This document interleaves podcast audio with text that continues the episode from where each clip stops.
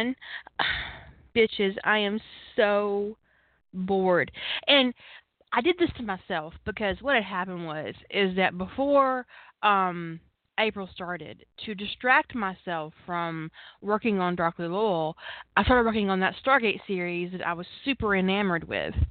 And then I got really, really invested in writing it, and I had to stop and work on Darkly Lowell. And I did my 25K for the month. So I met my goal, and I'm only like 3 chapters off finishing that story to begin with. But I can't write anything now. I'm not gonna blah. I got nothing. Anyways, tonight we're gonna be talking about characters and Kiki asks, one of the things I really admire in your fiction is your ability to deal with issues of ethics and morality without ever feeling like you're on a soapbox. Do you ever find it difficult to walk that line? I particularly enjoy this in HP Fix since J.K. Rowling's Wizarding World has so many completely screwed up legal and ethical situations happening. Do you have a particular character you feel is well suited to delivering verbal smackdowns of that sort to people? Jill's on the phone to talk with me tonight, to be my buffer when the coughing gets too bad, and to impart her wisdom on this question. And I'll get her on the line in a minute. Lady Holder's off having a life. I know. For fuck's sake. She's out gallivanting around her place of origin-ish. I'm going to tell you something about my mama before we get started. My mama. I sent her a package for her birthday. I sent it through Amazon. And I forgot to tell her that she was getting a package from me through Amazon, right?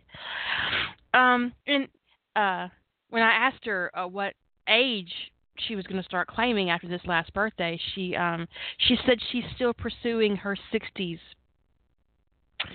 Yes, so she's going to be 60-ish for quite a while now. For quite a while. Anyways, my mother, her birthday.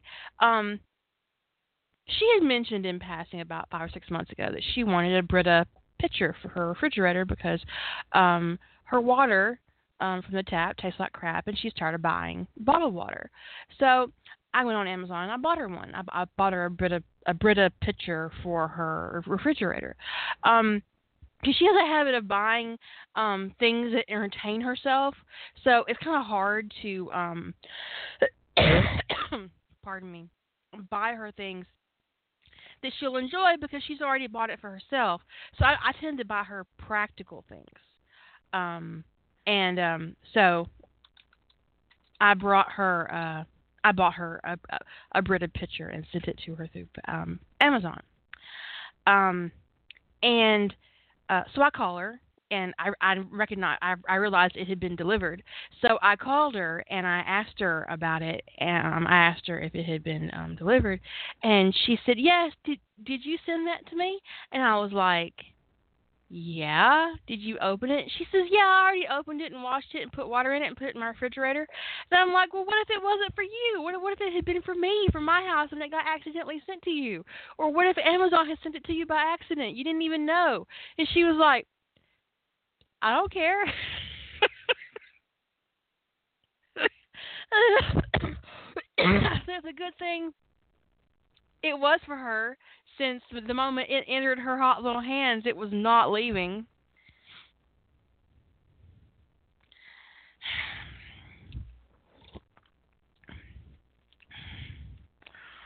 I don't care.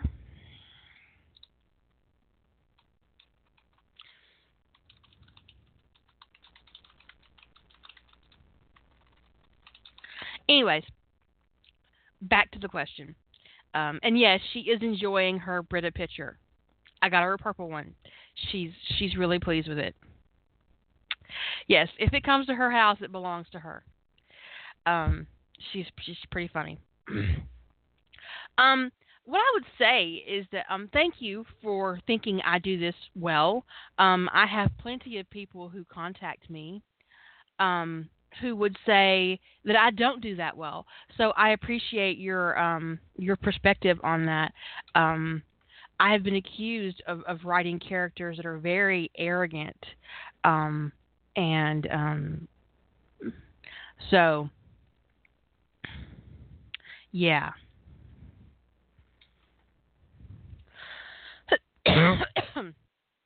There we go. Anyways, I put Jillian on the phone, and we're going to talk about this because it's really funny because we had talked about this before, she and I, this particular subject and how people approach it. I like to approach my characters in these moments from a moral high ground. Kind of gives them a little bit more freedom to say whatever the hell they want to say or whatever I want them to say, really. So we're gonna get started. Hello. She's got me on mute. I did have you on mute.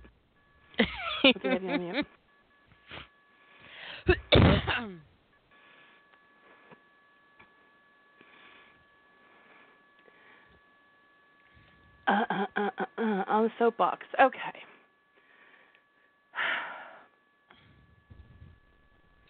Sometimes I personally love getting on a soapbox. Sometimes the soapbox is very emotionally satisfying, but you've got to earn it. You know, you can't just have a character who's moralizing all the time. It's really annoying. You know, you got to have that moment that sort of justifies somebody getting up on that soapbox and letting somebody have it just all out. Yeah, but what I would also say is that while the line between, say, the moral high ground and an outright soapbox would be the moral high ground and abuse. Because it is one thing to put your character in a position of strength and let them speak the truth. It is another to put them in a position of strength and turn them in such a way that their language and their behavior becomes abusive. And that probably sounds really funny coming out of my mouth after Darkly Lowell when I killed everybody, but I still don't think that actually... That's different. That's like dark comedy. That's a big difference. But I have encountered scenes in stories, and no, I'm not going to name them, where I became deeply uncomfortable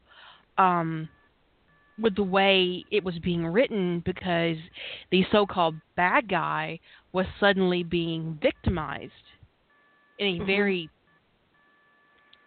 horrific manner. And one particular story just sticks out in my brain. And the moment I hit that scene, I stopped reading. I could not read any more of that story because it turned the main character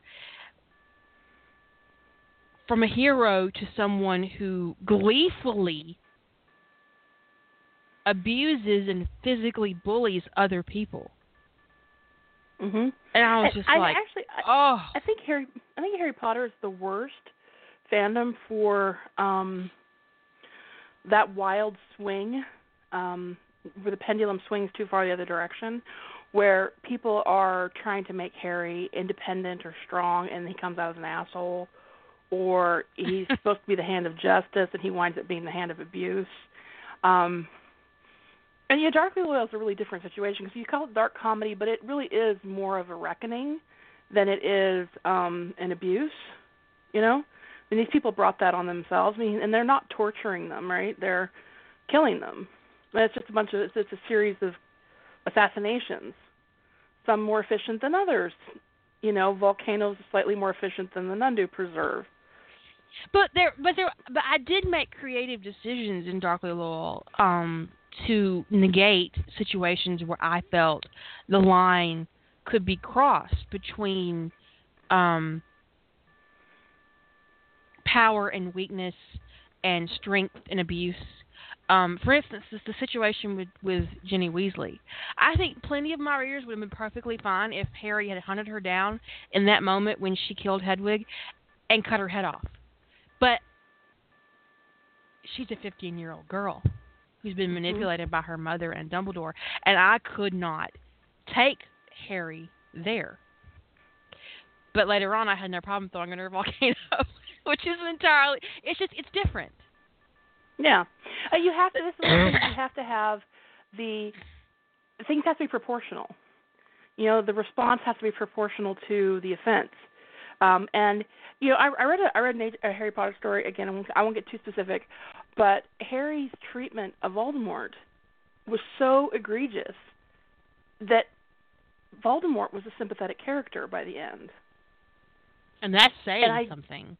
Yeah, it really is. I mean, and Harry had so crossed the line in his treatment of Voldemort and Death Eaters that, it was framed as an independent Harry story, and he had so crossed the line that he was sort of loathsome, and I felt kind of nauseated by the end, and I do think, I mean, the person who asked the question makes a really valid point that I think we do see these wild swings in Harry Potter, and we see a lot of this in the Harry Potter fandom, for good and for bad, because there is so much fundamental injustice in what we see in the canon that's never really addressed.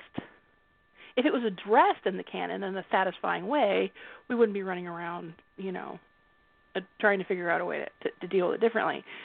But it's not addressed in any kind of meaningful or you know, viscerally satisfying way in canon, all these injustices and horrible things that happen, that you know, there's an inclination to want to go and fix that stuff, or to write a reimagining that, or to, you know, have some character be the hand of justice kind of thing. But there's a difference between, you know, justice or the reckoning or whatever you want to call it, or even just giving somebody, you know, having the come to Jesus meeting. There's a difference between that and swinging the character so far outside of their own characterization that they become what they're fighting against. And if you want to do that, but you need to own it. Yeah. And you don't need to pretend you're not doing it. Right. So call it evil Harry, not independent Harry, right? I mean, call it what it is.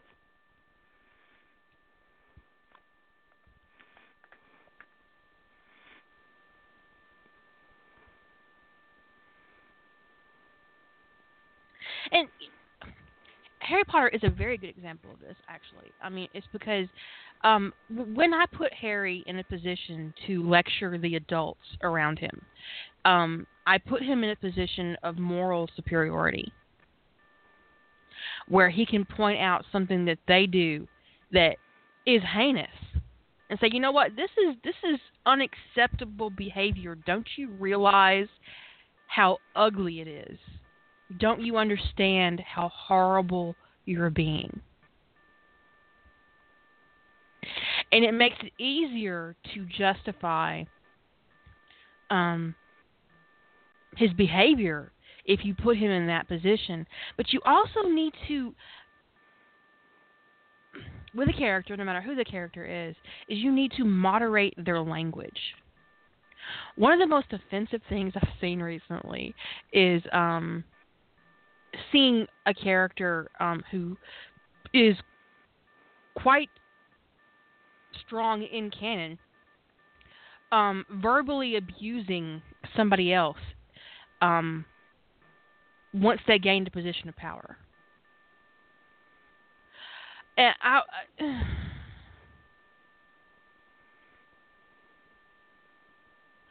it really put me off. And I was like, oh, God, that's... But that's the author's decision, of course. And, of course, that's their decision. They can do what they want with their fic. But I had to close it because I was done. I was like, whoop, done. I can't handle it. Because there needs to be... you can't put your character on the moral high ground of a situation and then turn around and have them abuse another character. Right. And, otherwise, you wind up into a situation of hypocrisy. You go from the moral high ground to hypocrite, and that isn't a comfortable position for most people. Now, we were talking a little bit about the concept of idfic this week, which I've always called them guilty pleasure fics. Yeah, I'd always called them guilty pleasure fics. But apparently, the name is idfic. which is the stuff that has tropes you know are awful, or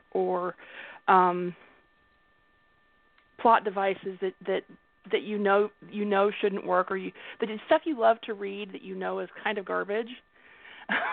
Is the way it's explained actually on Fanlore, is what an idfic is, and then the point of it is that it's appealing to your id, and I think a lot of these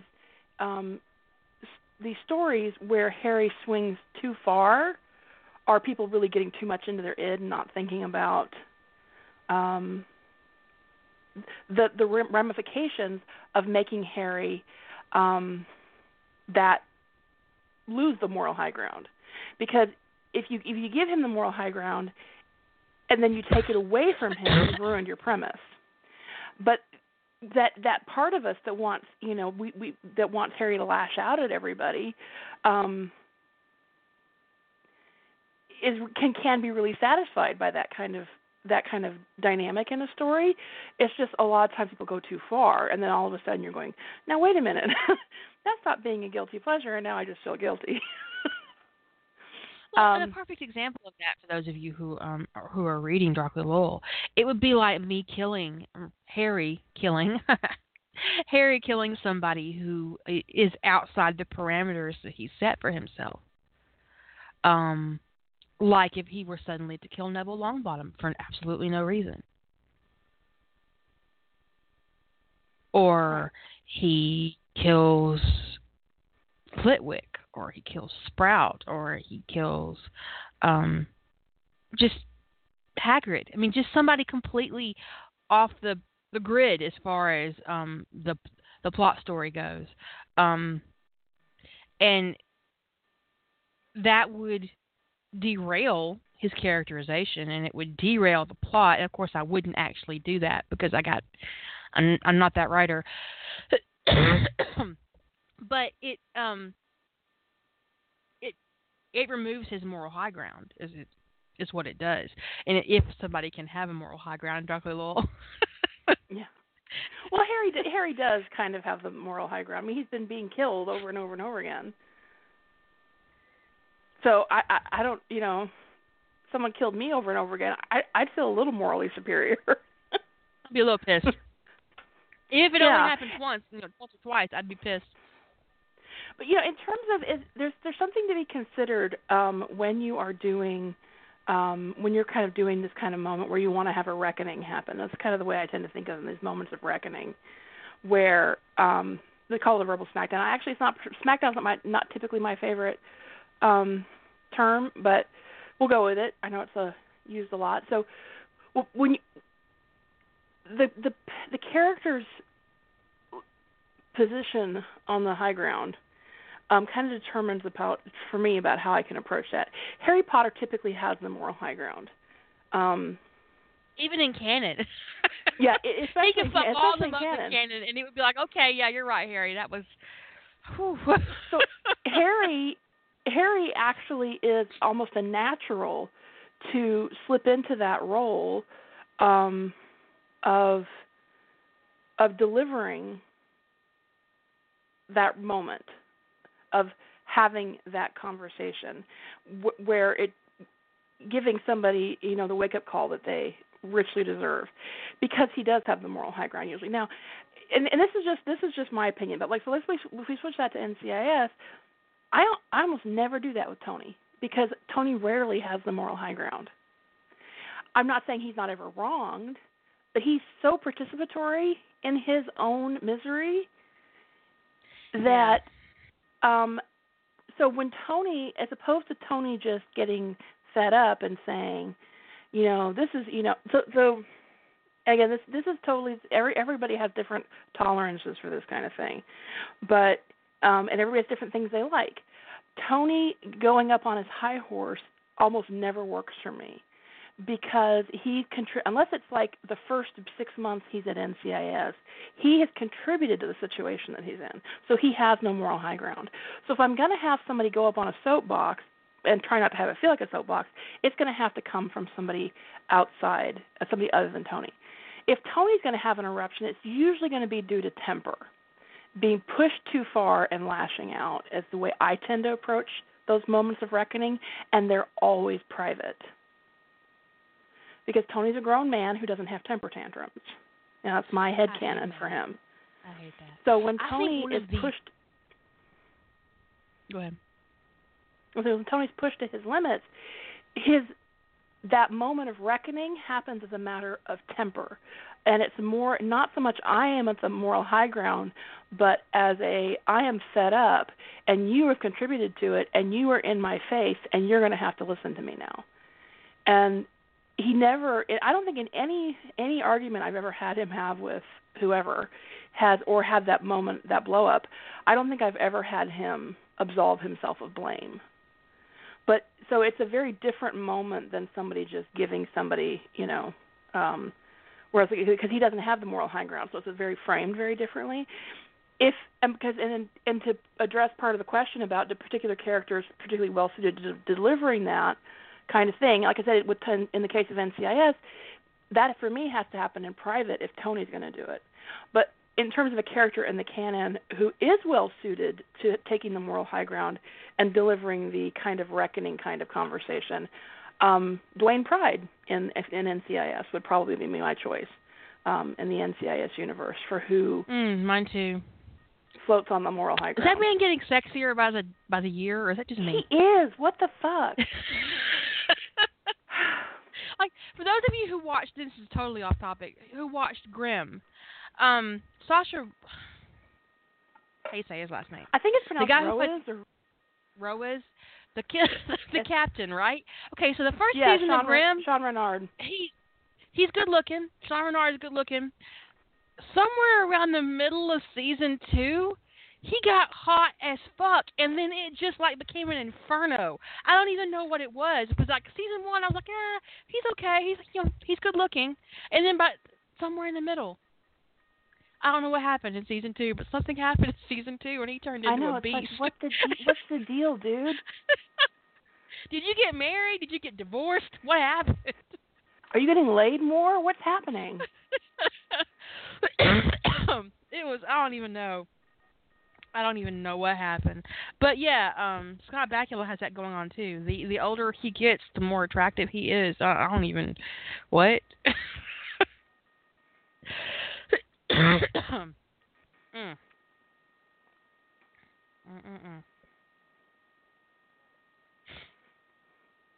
What I was going to say is, while I'm not going to point out bad examples of this, there is a spectacularly well done example of a moment with a character whose moral high ground is kind of ambiguous, and but his emotional bloodletting is the apex moment of this fic, and it's Sandstorms by Mithron. And when Rodney finally breaks on that balcony and he lets loose on John and Elizabeth and Carson, who have not treated him well since what happened with Duranda, and he acknowledges that he made mistakes, but when he broke them down and pointed out the shit that they did, because, hello, John woke the fucking rake. Who the hell is he to judge Rodney on destroying an empty solar system? For fuck's sake.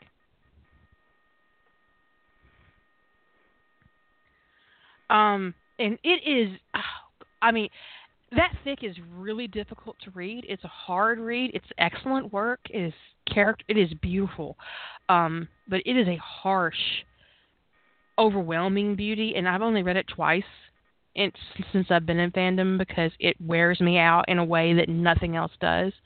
But it is, that moment is such a powerful moment that even years later it sticks out in my brain. And sometimes when you see people on story finders trying to find this fic, that's the moment they pick.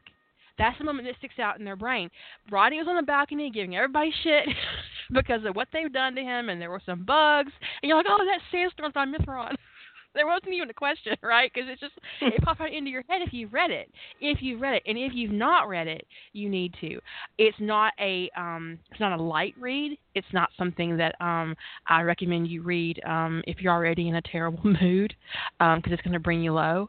But it is a stunning piece of character work, and Rodney's journey throughout that story is amazing. And I would say easily that is the story in fandom that made me fall in love with Rodney as a character. I have not read that one, but it is on my read list. Good grief. Okay.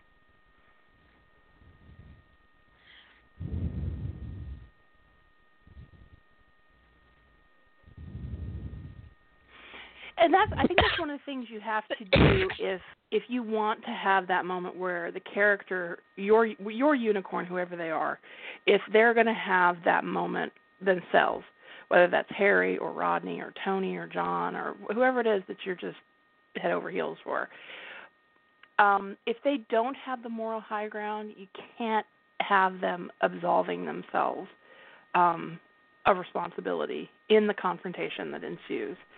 Because that comes off as just moralizing and passing the buck, or it comes off actually in a variety of different ways, but it's usually very rarely ever good. One of the things I really enjoyed about Sam's Club in particular is that Rodney never pretended to be perfect, and Rodney never asked them to to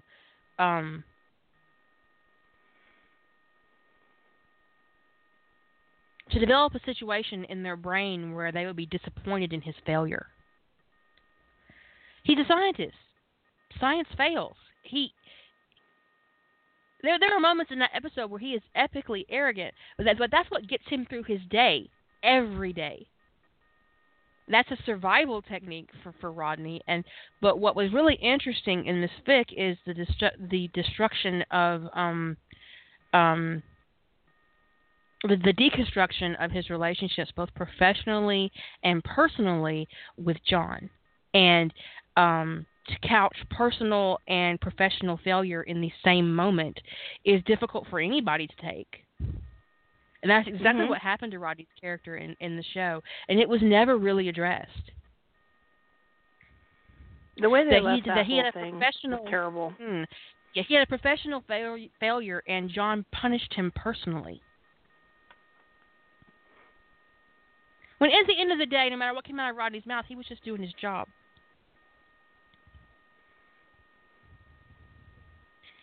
And all that arrogance would have been completely dismissed if he had succeeded. Like it always was. He was that arrogant every fucking time he came out of the gate. But, literally. And when he was successful, no one cared. Right. And I mean, if... I've never met a scientist who is at the top of their field who wasn't arrogant to a fairly large degree. I mean, it's almost a prerequisite that they have to be able to have confidence in themselves. Almost, and then that builds, you know? Well, that's the reason that Trinity is probably the dead air of Stargate. Yeah. It's a pivotal moment in the series when... two kinds of fans emerged from that episode. Rodney fans and people who were not fans of Rodney. and that's where it went. That's the moment when Rodney's character became you either love him or you hate him. Mm-hmm. And I see that in NCIS, too, that people who, in Dead Air, people who dismiss what McGee and Ziva did do so because they don't like Tony as a character, or because they really like one of the other two and they can't reconcile that behavior with their like of the character. But if it had been Tony in that car with Ziva and they had done that to McGee, poor innocent puppy McGee. Have you noticed that in fandom? Yeah, I don't know. I don't know how the Tony fans would have responded to that. I think they would have freaked out. Like Tony. It would have been like, as opposed to just completely out of character. Yeah, we were all just like, that is so out of character, I don't know what to do with it. And I didn't see that from McGee fans as going, that's really out of character for McGee to do that. It's more like, as opposed to just going, oh, it's not that big a deal. It was a joke. Okay. Except no. Different. Except no, not in reality. That's not a joke. It's so far from a joke. It's not even funny. Mm-hmm. But I do think you're right. I think that it's really difficult to put Tony in a position of having the moral high ground unless it's a dead air situation and he gets hurt.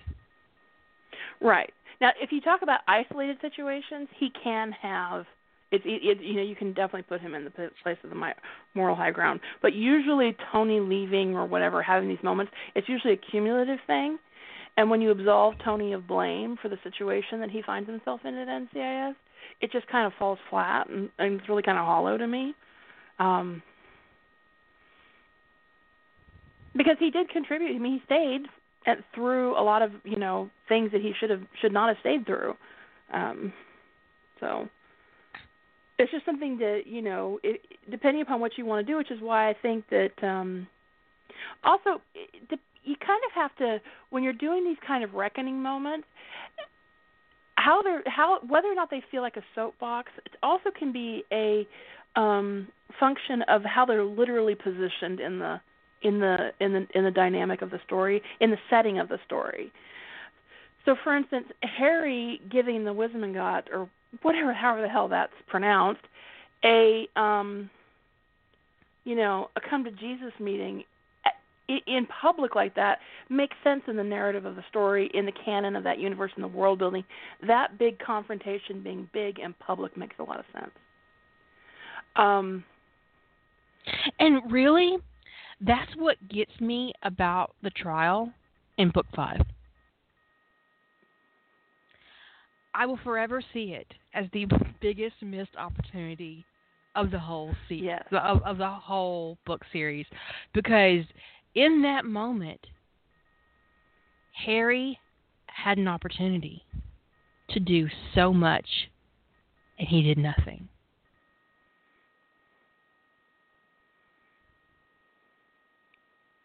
Just saying, you know what? Fuck you. Take my wand. And walking out would have been better than what he did. Mm-hmm. I just say it. But I mean, that makes sense, that big public confrontation. Even if he had gone on an hour-long rant at those people, it wouldn't have come off like a soapbox because it made sense in the setting, in the world. It made sense, that giant contract. It is much harder to engineer a big public confrontation in, say, the NCIS fandom or CSI or any kind of procedural crime drama, because it just, unless you're talking, and almost any kind of scenario you're gonna, I've like had buzzing through my head right now, I can discount why that wouldn't happen. So it's like contrived. If the person who it comes off very contrived. It does come off contrived. So if you want, this is where if you want that moment, like if your id is craving that moment and you want it to resonate in a way, you kind of have to have, it's one of those things. For me, it's like the author, if they want it to come across well, they got to work for it. And if you want a big team confrontation or whatever, odds are it's not going to happen in the bullpen. Okay, it's not going to happen that way.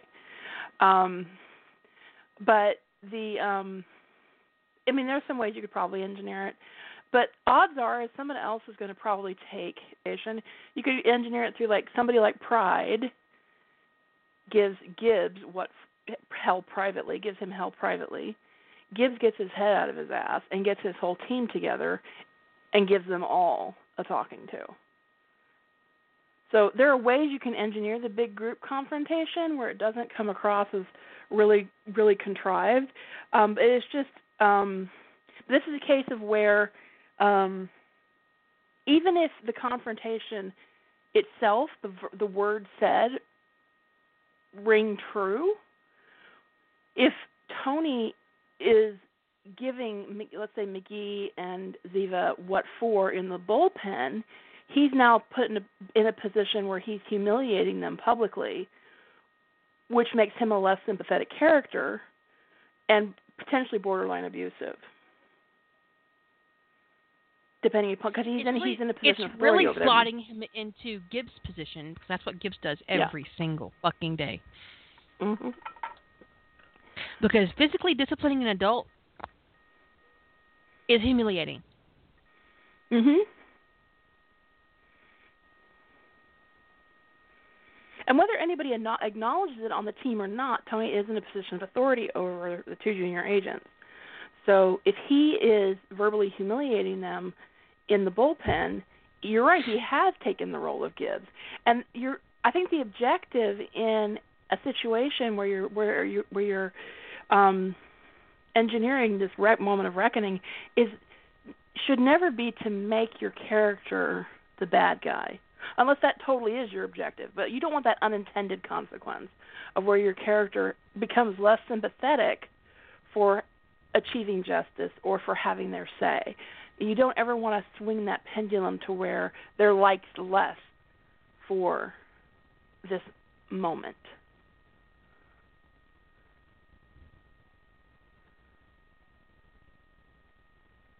I think one of the easiest ways to, and I think also what I would say that there is more than one kind of reckoning.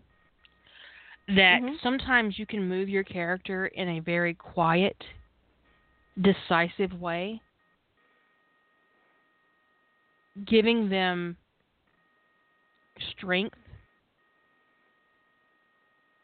by simply walking away. And I think one of the best ways to highlight Tony's dissatisfaction with NCIS and what happens, especially like in an episode like Boxed In where he's shot and they all make a joke out of it. And that is literally no joking matter. When something pierces your body, that is not a joking matter.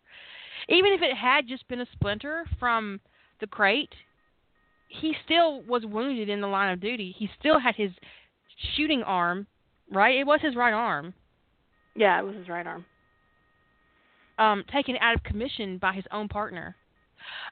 Regardless of what the injury was, that injury happened, and it was made a joke of by the rest of the team, including Gibbs.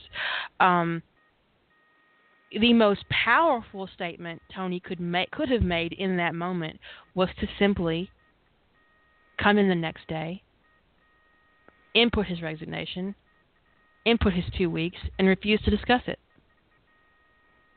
Mm-hmm. Because you're not required to tell somebody why you're leaving and not tolerate any questions of it. Or put in his resignation, claim his vacation as his 2 weeks' notice, and double bird them as he walks out the building. Because at a certain point, you don't, just from a reality point of view, my grandma always used to say that you don't have to set yourself on fire to keep somebody else warm. There comes a point when you don't owe anybody any explanations for what you're going to do. And I think Tony reaches that point over and over and over again where he can just say, you know what, fuck this and fuck you, I'm out. And for me personally, it would have been the day that Ziva sat down at Kate's desk. Yes. That is such a... And... Unfortunately, Tony was so wrapped up in the in-out dynamics on Gibbs' team already that I'm sure you could tell, even in the canon, he did not like her replacing Kate. But he was so used to swallowing his objections that he just put up with it. And, I mean, it says they establish a lot about Tony psychologically in his acceptance of something he found really objectionable in that episode. But in terms of the quiet departure, I did an evil author day, I think it was last year, might have been the year before, called Impetus. It was a short that I never quite had a direction for, or rather I abandoned the direction it was going and started plotting something else, where Tony comes in after Dead Air and in the middle of the night because he's not going to put up with what happened. And he basically delivers a nuclear strike in the packet of paperwork he delivers to Vance's office, all done quietly. He explains, you know, he leaves the incident reports and his letter of resignation and says he's taking vacation in lieu of notice, and because it's not safe for him to clearly not safe for him to go in the field with partners who would leave him without backup. And then he walks away. And the moment of reckoning, that moment to me, him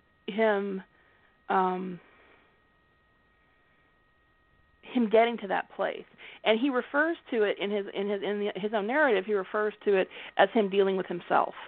That whole process of putting all that stuff together and writing his resignation and listening to those words on the tape, it was his moment of dealing with himself, and he delivers it and goes home. And his plan, the only person he feels left to, he has to deal with this, he feels like he needs to talk to Gibbs personally and privately about the situation because, you know, if for nothing else, he's reported a horrible procedural breach on Gibbs' team that could put another agent's life in jeopardy.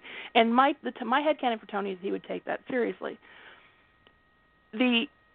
The id is satisfied, however, in the confrontation between Gibbs and Tony that occurs later because Gibbs isn't going to let that shit go and comes to Tony's house and pushes it until Tony loses his temper. And there is no, and in that explosion, one of the reasons why I believe it doesn't come off as a soapbox is because nobody's right and nobody's wrong in that situation. Tony's just angry, and Gibbs has pushed him too far.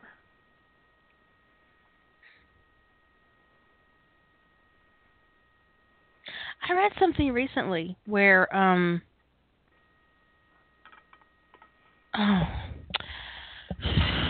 it was on. I was doing a dive. I was doing a fic dive. I blame Azure for that. She's not in the chat room, but she is listening. I think she calls it fic roulette. Yeah, she calls it fic roulette. And I clicked on a story, and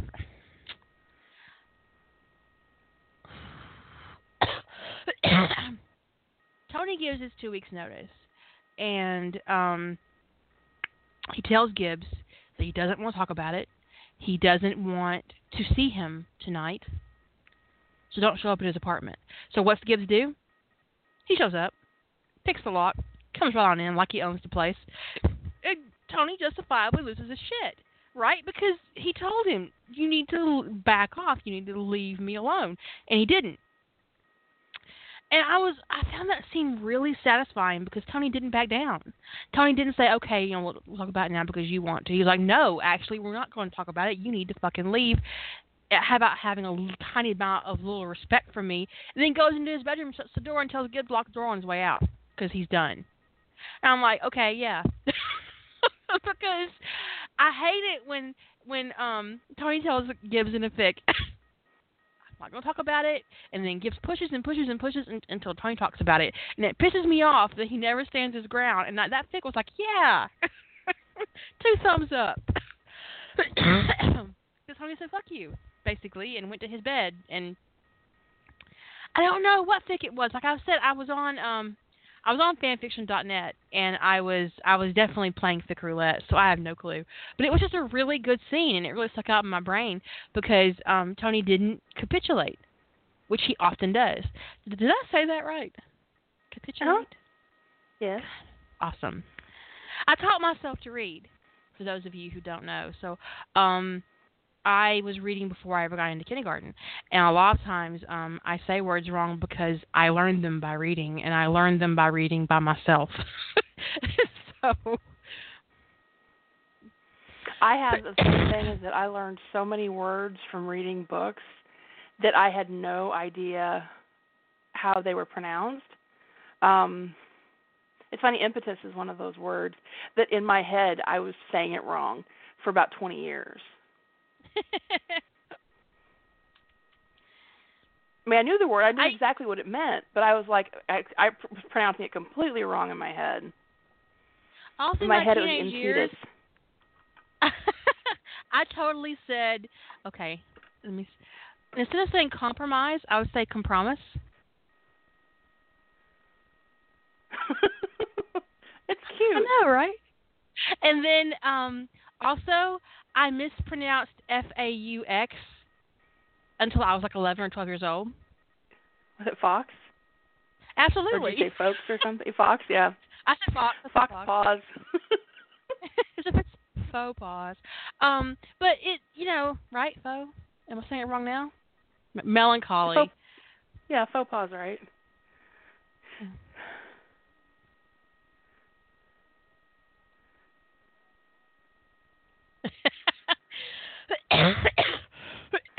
But yeah, I mean, so when you learn words by reading them, you create your own pronunciation in your head, and when it comes out of your mouth, it sometimes does not match what it's, you know.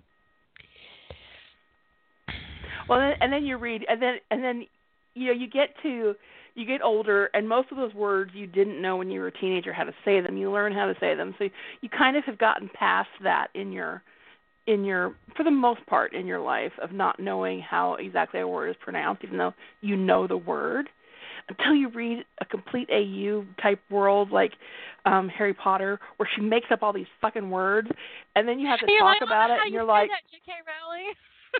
I don't know how to say this or not. Is it Auror? Really? Auror. Aura. I think it's aura with an R on the end, but I can't do that. I can't. My tongue does not do that. R. Magical cop. Fuck it. Terrible. I totally said animagus wrong forever as well. I said animagus. I don't know why. Might as well. Dawn's saying or. Or. Huh?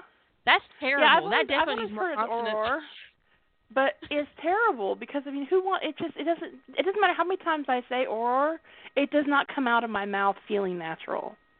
And like other words, it feels really awkward. Yeah, other words I've gotten used to being able to say them, and they don't feel awkward. But or just, it never feels right. It looks right on the page. It kind of sounds right in my head, too. But when I say it, it's like, what the fuck?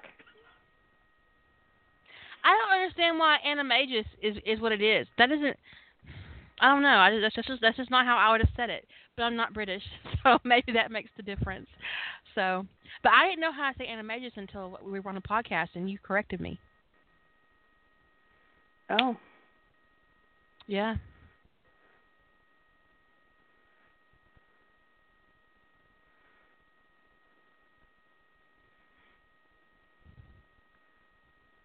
But I was saying animagus?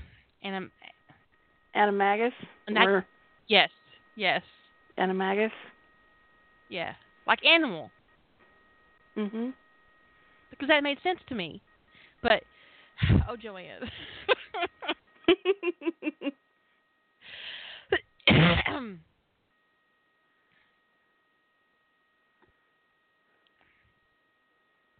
I didn't think in the movies it was the hard G. I thought it was the... I think it depends on who's saying it in the movies, because their accents are a little different across the board. Yeah.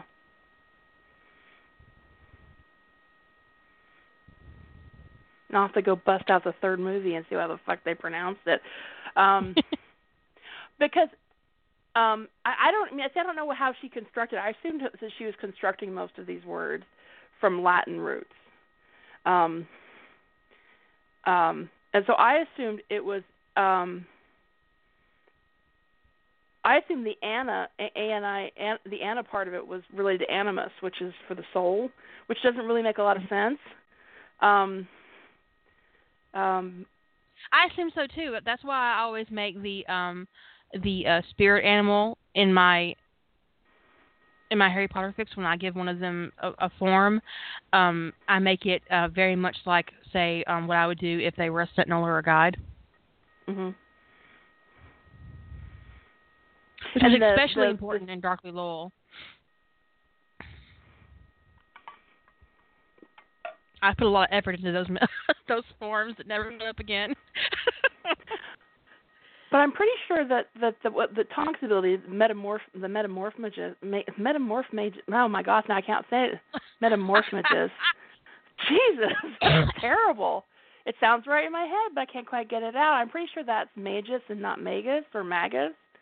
But it could be metamorph magus. It sounds a little too buggy. A little too buggy, yeah. Thank you, Joanne.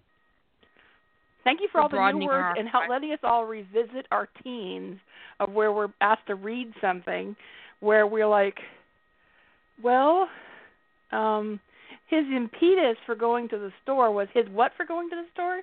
Oh, shut up. How do you pronounce it?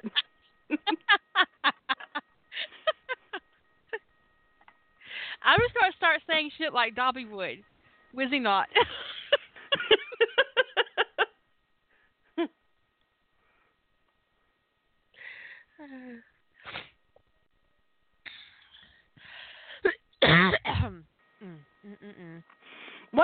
The question that Kiki asked is about is like in terms of walking the line. Somebody's like looking at how do you walk the line between soapbox and a righteous confrontation, or kind of keeping your character in character. It's kind of a bizarre thing to do,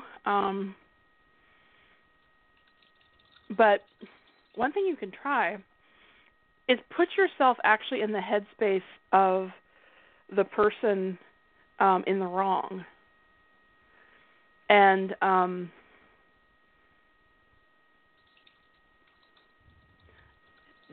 you can kind of get a feel for if the character is going over the line. Because if the character that is being confronted is utterly humiliated, degraded, and feeling abused by the end, you've probably gone too far. Unless that's what you want to do. If you want to go there, but own it. Because there is a line between righteousness and viciousness. Mm-hmm. And it's a matter of physical action, tone, your language choices. I think a lot of people stumble when it comes to dialogue, and it's something that I stumbled on when I was younger. My dialogue was very awkward and very formal, and I worked very hard on my dialogue, which is why I consider it now to be one of my better skills, and it's important to know as a writer what you're good at and what you're not so good at. And I do think that that if I had to pick out three things that I'm really good at, it's characterization, dialogue, and sex. And by characterization, I mean consistency. Oh, thanks. By characterization, I mean consistency, because I've seen characters span an entire Grand Canyon in a single fic. And you're thinking, how the hell did Harry get from here to over fucking there? It's like 10 miles difference. What happened? It's only been a paragraph. What happened? So if you keep your character consistent and you keep their language consistent throughout the story, even in moments when they are delivering that proverbial smackdown, it keeps them true. So, for instance, if you have a character who hasn't really let loose a single cuss word the entire story, all of a sudden everything is prefaced by the word fuck, you've got a problem. You've gone off the rails with your character. They can do it once or twice, and the fact that they don't swear. Fuck. The fact that they don't ever swear, when they do swear, it should be a moment where everybody kind of goes, boom. Did Harry just, or did Hermione just swear? Just say the F word. But if Hermione does it over and over and over and over again, it loses its punch. It's also inconsistent because if she's somebody who doesn't swear and she's pushed and where she just kind of, it just kind of explodes. She's using it literally as an expletive. It's like, it just popped out and it captures everybody's attention. If she just keeps on doing it, then she's not in character anymore.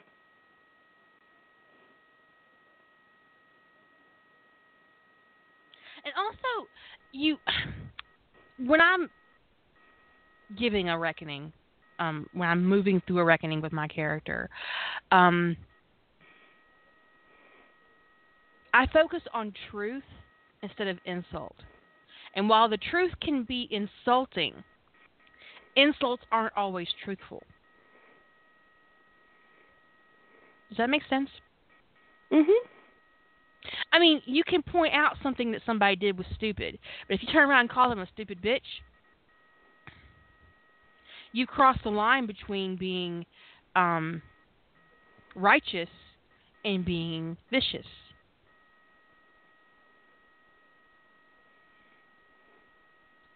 And I think that happens a lot.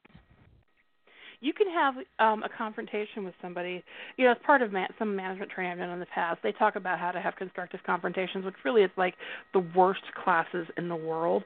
But there are some, you know, useful tips that they give you that hopefully people, you know, these people in their 30s and 40s have learned some of these communication skills by that point in their life. But they often haven't, which one of the things they talk about is when you're having a difficult conversation with somebody, because there are moments where you have to have that. Often when somebody's having a one-on-one, you fucked up meeting, I call them come to Jesus meetings, is not to personalize them. Because you can point out that somebody's actions were poorly considered or ill-considered and not call them a fool. Dealing with the facts and the ramifications of the facts is potentially a reckoning. Telling somebody that they're an idiot, or they're never going to go anywhere in life, or that they don't deserve to live, or whatever, that starts to get into being abusive. That's no longer a reckoning. So, and it's funny, one of the things I'm noticing as we're talking about this, the more we talk about it, is what is the line, because she asked about, is it difficult to walk the line? It's actually really the line you're mostly walking is a characterization line. It's not so much how to engineer your reckoning or who's going to say what. It's like what is going to be in character and what is going to keep your characters in character. And if they're in character, how would this proceed? And where things go off the rails, or where you get soapboxes, where you get abusive situations, is when your characters diverge dramatically for these reckonings or the come to Jesus meetings or whatever they are from what you've established for them in the story.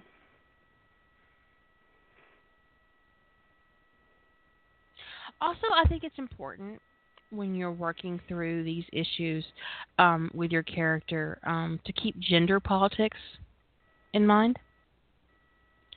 Most especially if you're dealing with a male character delivering some hard truth to a female character. There is a line you can cross when your male character is in a verbally aggressive situation that can really damage your reader's perception of him. You have to be super careful when you're female, when the woman is the bad guy in a scene. You have to be really, really careful. Now, this is coming from somebody who's been accused of misogyny. Because apparently, if you write a woman as a bad guy, you're automatically a misogynist.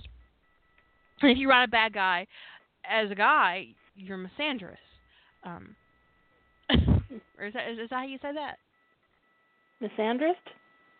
Because I've been accused of misandry and misogyny. You're just a misanthrope. I mean, people just need to get through with the right verbiage. I know.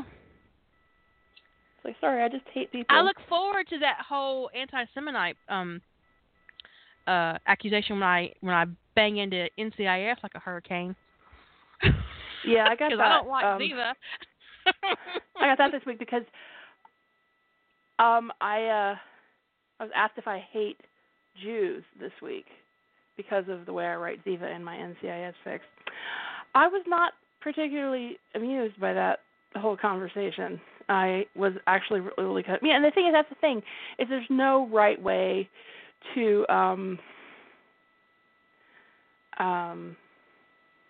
there's this just unless you make all of your characters wealthy white, your bad guys wealthy white men, you probably will get somebody might eventually accuse you of misandry or misandry, whichever way you want to pronounce it, and. But otherwise, you're going to get it no matter what you do. If it's a woman, you're a misogynist. If it's anyone who's not white, you're a racist. If it's, and in the case of Ziva, if Ziva's your antagonist, apparently you're anti-Semitic.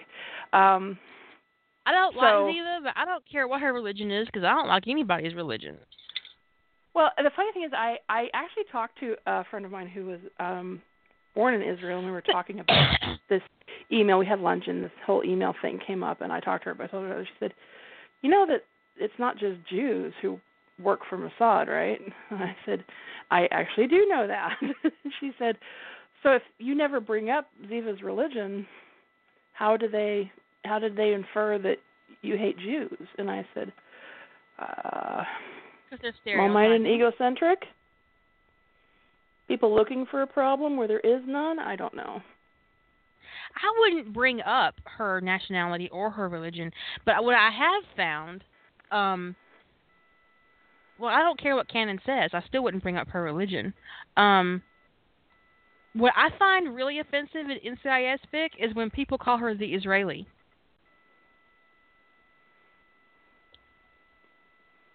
The Israeli. Yeah, the...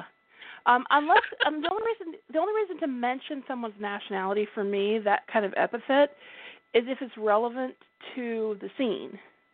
It's sort of like people constantly referring to Tony as the Italian, but actually calling her the Israeli is worse because Tony's not actually from Italy. But you know, people—it's just we've had this sort of, you know, we're so averse to using names too much, especially in fan fiction. You don't see this as much in original fiction. You know, that you'll refer to somebody as the tall, dark-haired Italian over calling him Tony twice in a row. And that's just, you know, just stop. Just don't. Just call him Tony. Or he. He is good. He, him, whatever. But yeah, unless where somebody's from is relevant. But like, I never, ever talk about Ziva's religion. And I only talk about where she's from in so much as it's related to where she's going to be going. Because I tend to ship her back to Israel quite regularly. That or Gitmo. I did like the one where I sent her to Gitmo.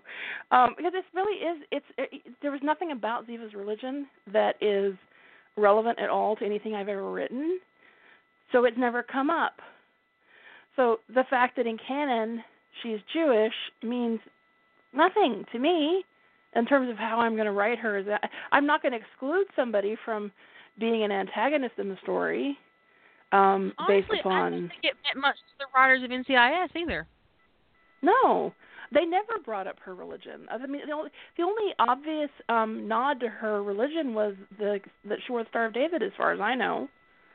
There may have been a couple of things more overt. Which belongs to the actress, not the character. Well, she's from Chile, so I don't.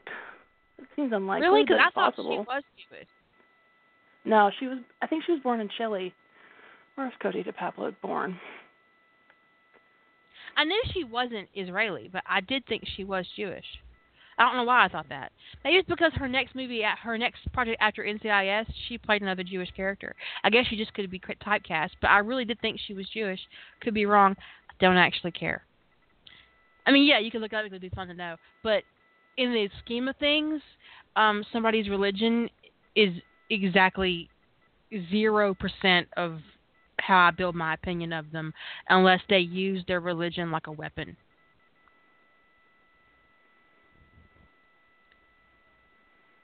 I wouldn't know. I stopped watching NCIS after Yeah, her religion just isn't. It wasn't relevant on the show, except that maybe if there was an episode that took place in a synagogue, then maybe that was relevant in some fashion. Maybe she was meeting her father, and that was a case of his religion being relevant in that one particular episode. I don't particularly remember it. The necklace actually was an oddity, not because she shouldn't have been able to wear the Star of David, but it's an oddity for somebody who's an undercover asset to wear something that distinctive. I agree. It's just not a good idea. Yeah, it could be that it was a reflection of the fact that she was living in the United States and she felt comfortable. I mean, it could have been a reflection of that. But I think if she were actually an active Mossad asset, that she would not wear anything on her person that would be that identifying.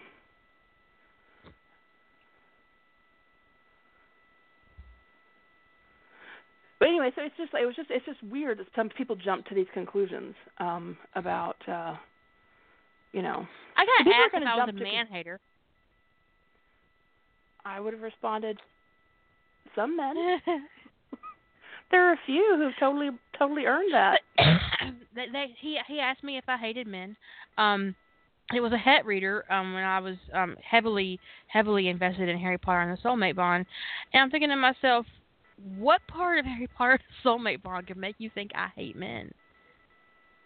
And then it came out that he was homophobic, and he thought that I was writing Sirius as bisexual because I hate men. And I had to tell him that I wrote Sirius as bisexual because I think that is sexy as fuck. We're so weird. And then I told him that the only thing better than one dick was two. And he unfriended me on Facebook. That's okay, though. I need his friendship anyway. People will read something negative into your work if they want to.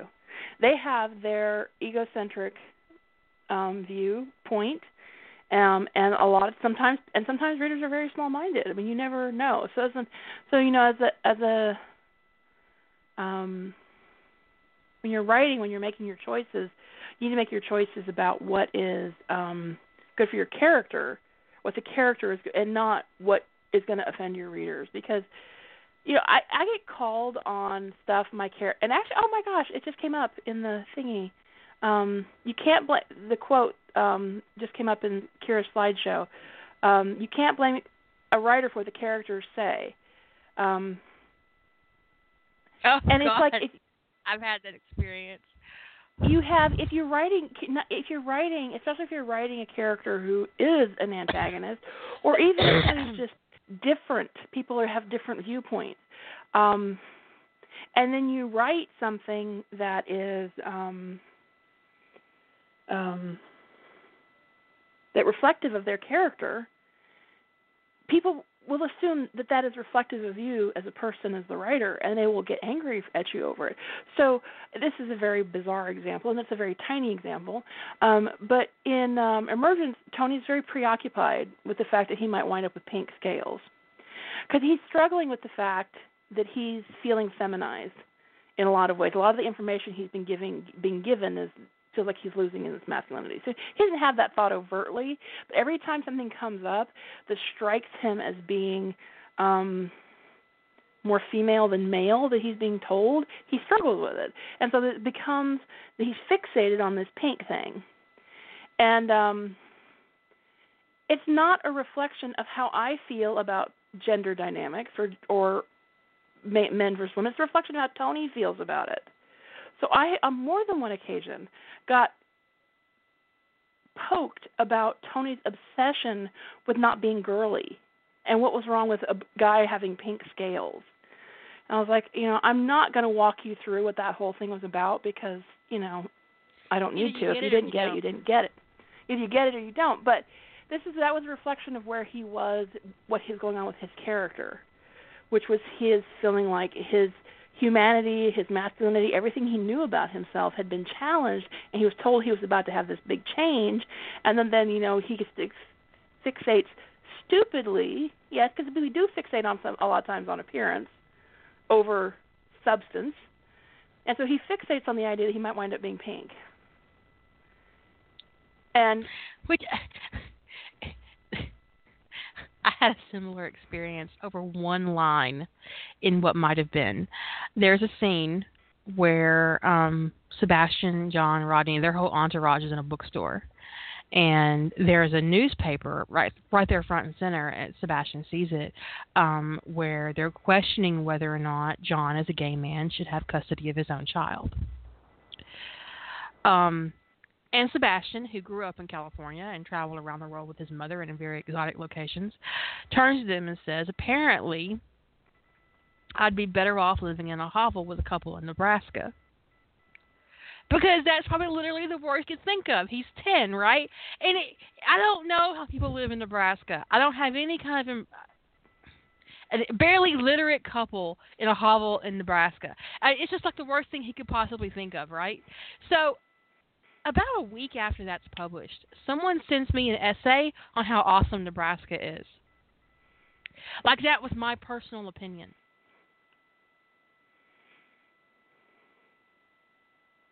And I was like, dude, my God. The character is 10 years old. Get over it. From California. That is literally the worst thing he could think of. And that is something somebody in California would say. Especially a 10-year-old. Especially a 10-year-old. This is a kid. This is not me. I said, I don't know much about Nebraska, but I did not assume that you all lived in hovels and that you were all better literate. I said, obviously you can read since you read my story. But they were really upset. And I was like, what, really? Come on now. That's what you get upset about? But it was an essay on how awesome Nebraska is, yeah. So Nebraska is awesome, you guys. I'm sure it is awesome. And this is one of those egocentric things, is people are so egocentric that they're reading stuff and they're internalizing and personalizing everything. So, like in Intuitive, Tony, and somebody wrote me about this, Tony is giving this class early on in the story, explaining law enforcement procedures with regards to handling people who are psionically active. And he says over and over and over again, what his constant mantra is, it doesn't matter what you think.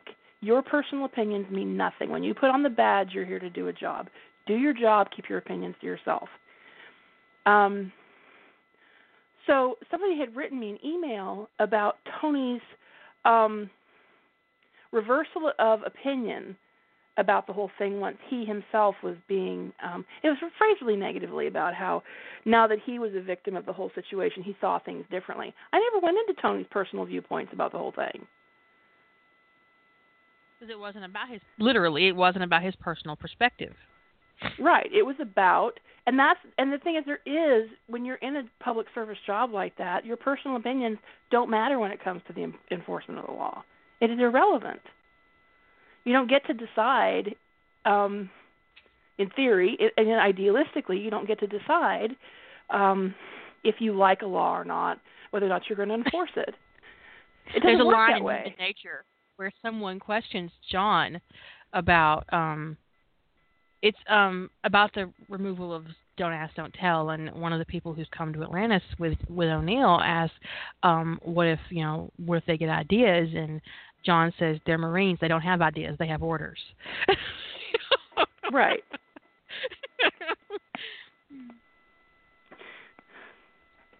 And it's funny. It's like people, I don't know, people have this expectation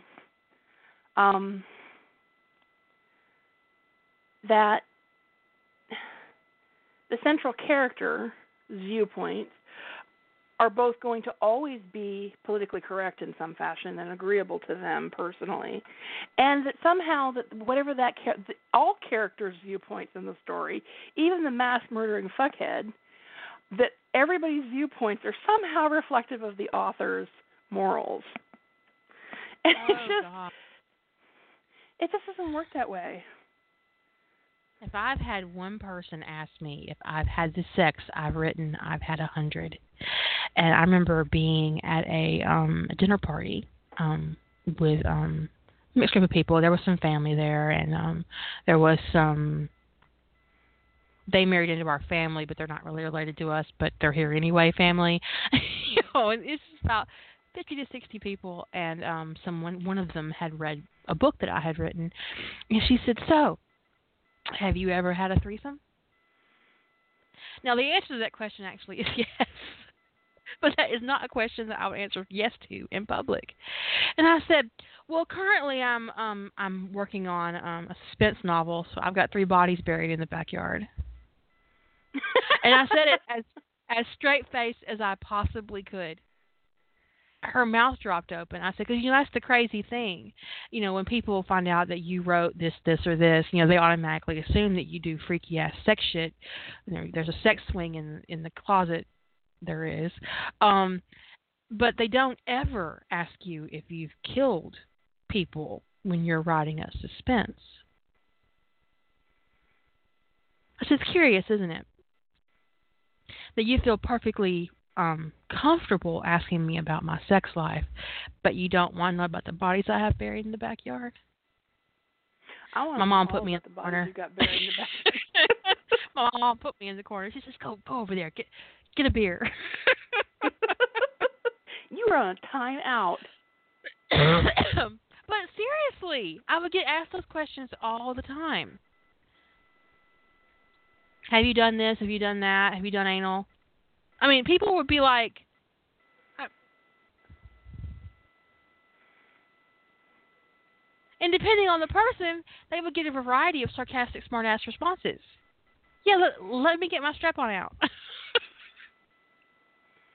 Would you like a demonstration? Hell yeah, I've been in the galaxy. I'll have you know I'm the queen of fucking Pegasus. I thought you knew. People on Facebook know. I've got an avatar and everything that says it.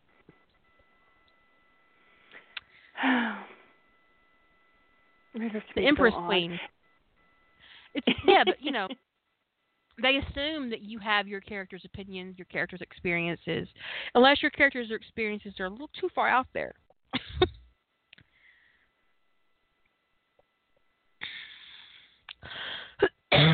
If you write a misogynist, then you're a misogynist. If you write a freak, you're a freak. You got a sex doll in the closet. I don't have a sex doll in the closet. I did have a sex doll once, but I gave him away. I gave him back to Amazon, and I felt guilty ever since because he probably got recycled. And it makes me sad. I should have kept him. Yeah, there's this funny thing. Is like when I'm writing anything related to BDSM, which I don't do very often, but when it comes up, I'm more likely, there's certainly a level of personal experience I draw from, but I'm more likely to write about stuff I've researched than my own personal kinks, because I have this horrible, horrible tendency when I'm writing about stuff that I have actively or frequently participated in to go off on safety rants in my narrative. It's awful. So, and nobody wants to read that. Nobody wants to read my safety rants. So it's just, you know. You could write it and then take the safety the safety pointers out. That'd be hard. It'd be hard. It'd be tough.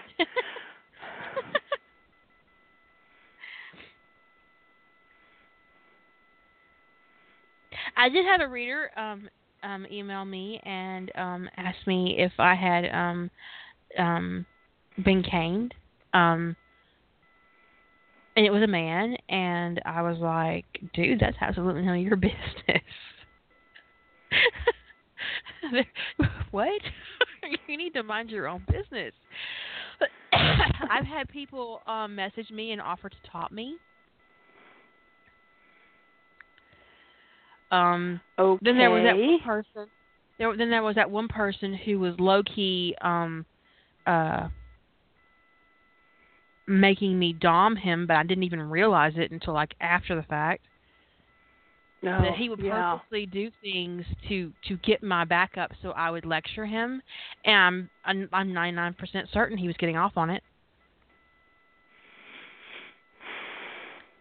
Subversive submissiveness. I don't even know what that is.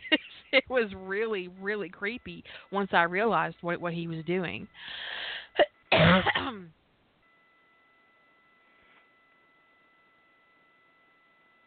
I'm having a very unhappy moment. You were there for that. You witnessed that epiphany. I did. It was like, I will not be your non-consensual dom. Stop it. It was, ah. You can't make me top you.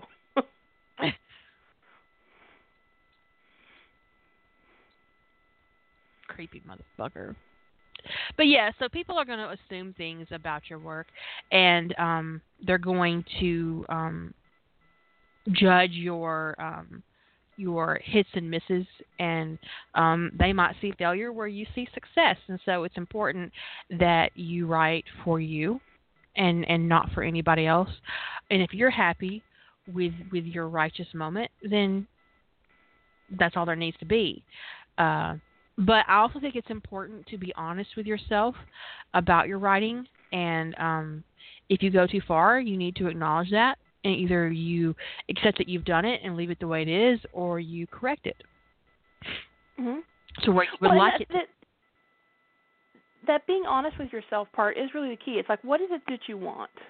You know, are you looking to improve your craft because you want to be a better writer? Do you have aspirations to maybe be published someday, or do you just want to move into original fic even if it's not something you want to publish? You know, what are you trying to do? Do you just want to write your id fics? Do you just want to be self-indulgent and just write the things that emotionally satisfy you, whether they're good craft or not? And the thing is, there's no right or wrong answer to that question. It sounds like there's a judgment in that, but there really isn't. The conversation we're having is for people who want to do something, want to progress. If you want to just write things that you find emotionally satisfying to you, and you know exactly what those things are, and you just want to do fan fiction and you're happy where you are, then this conversation isn't directed at you. Just own what you're actually doing. Don't call it something that it's not. Don't call dark, evil, abusive Harry independent Harry. It's not, just put the right label on it. One thing I have a difficult time with in fandom is character bashing. And not the actual act of character bashing, but the label itself. Because you can't make a character a bad guy without being accused of character bashing. Now, for me personally, I see character bashing as a character taken out of context, getting no motivation, and made an asshole. Just you can get rid of them. But if I work my ass off to give a character motivations and goals, I don't appreciate my bad guy representation being called a character bash. Because if I've given a central and really deep, profound reason for them being a fucking asshole, I don't think that's bashing. Right.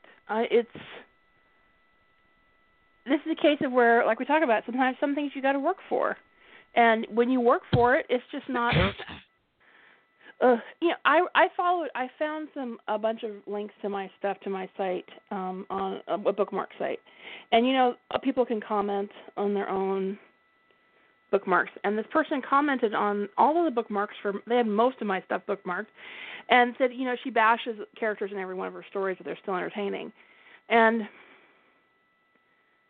I that really bothered me because some of the stories where I get accused of character bashing, I haven't done anything but reference canon events in a realistic way, like Dead Air. Which apparently is character bashing. So if the one that I got the most grief about this for actually was The Journey Home, which has very little McGee or Ziva in it at all. But I addressed the issue, the events of Dead Air were, I actually kind of unbashed the characters in a way because I gave a sort of a reason for their behavior. It wasn't an excuse, but there was something going on that contributed to their bad behavior that kind of mitigated it a tiny bit. And otherwise, all that happened were some consequences over the thing and they actually didn't canon. And this person had tagged that fic as character bashing. What about acknowledging canon is bashing a character? That's like being accused of bashing Dumbledore because he left Harry on a doorstep. Really? Because that's what he did. And is it wrong? Is it bashing to point out how fucking stupid that is? Because 15 months old, most of them can crawl. A lot of them can walk. He's saying words. There's no evidence that he's put any kind of security up or he's put this kid to sleep. And the fact is because Harry dreamed later on of flying with Hagrid, he wasn't sleeping under some sleep charm that whole time. Because he dreamed of being on the motorcycle with Hagrid. So this is a toddler they put on a doorstep and walked away from with a note. And it's character bashing to point out how dumb that is? Come on, apparently. Now. Well, it's like, you know, with McGee, if you characterize him as any way other than for people who are what I would call the rabid fans of McGee, there are people who are what I would call reasonable fans, and then there's people who just have just no perspective. The rabid fans of McGee, if you characterize him as anything other than competent and supportive and a good friend, they're going to be all over you for bashing McGee. I'm sorry, canon doesn't portray him in that manner. He is not portrayed as competent all the time in canon. He's the bigger of all the people on the team. He probably Ziva might make more mistakes than McGee does, but he does make mistakes on a fairly regular basis. He's not supportive in any way, shape, or form. He's not strong-willed. He's stubborn, but he's not strong-willed. And it's just all these things that they get annoyed about. You're bashing McGee because you pointed out these weaknesses in his character. I'm like, I'm sorry, canon pointed out those weaknesses in his character. How can that be character bashing? The single biggest weakness in his character, and it is canon, is his utter lack of ethics as a writer. Mm-hmm. That book. Oh, that book. Because there are precious few realities where that wouldn't have got him sued off his fucking ass.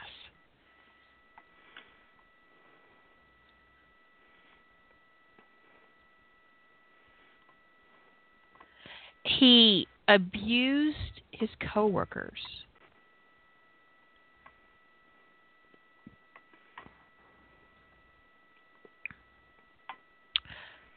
And made money off his coworkers.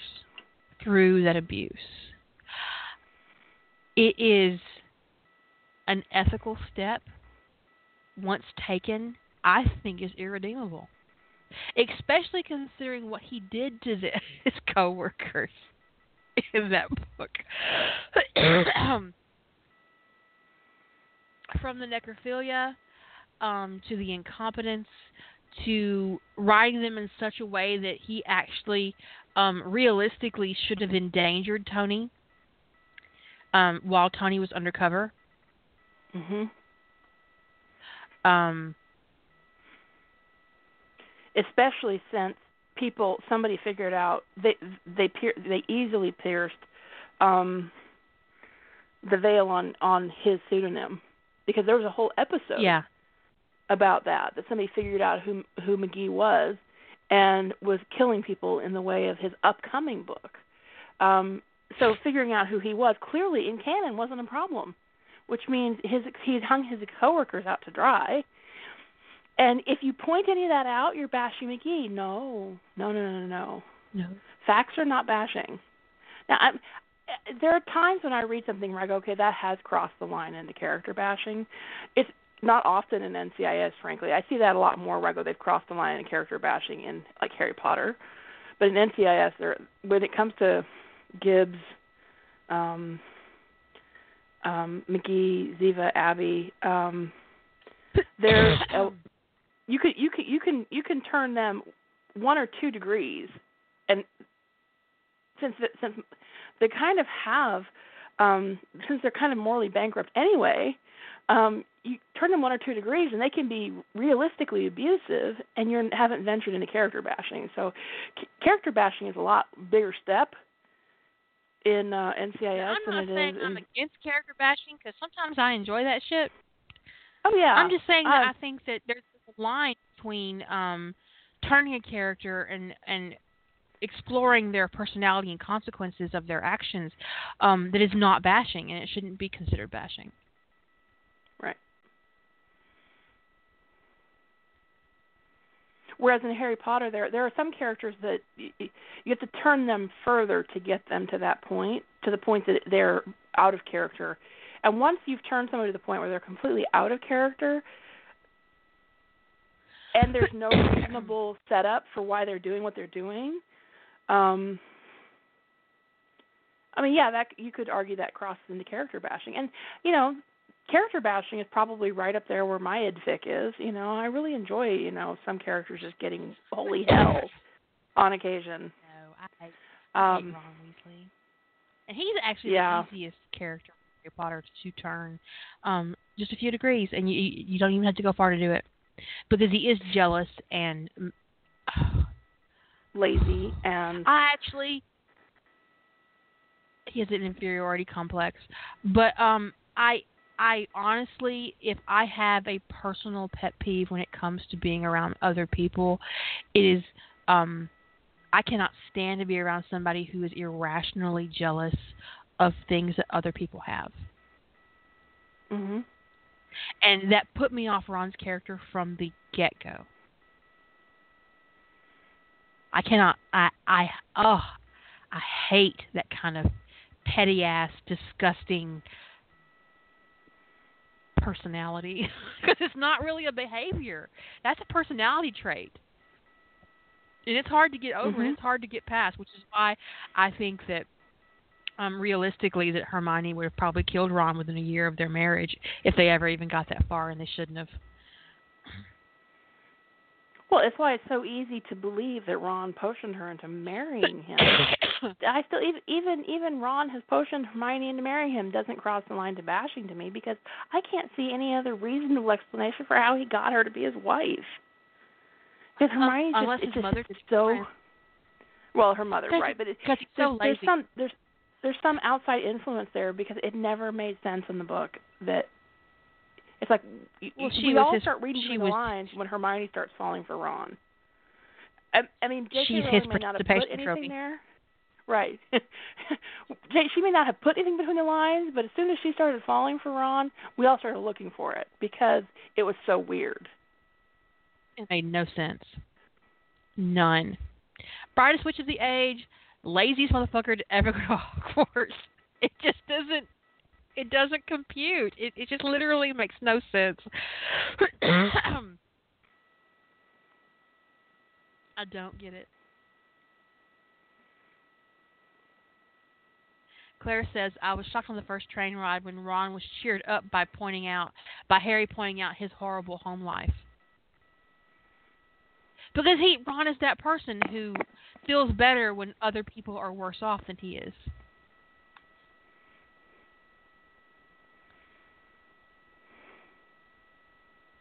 And that kind of person is disgusting to be around.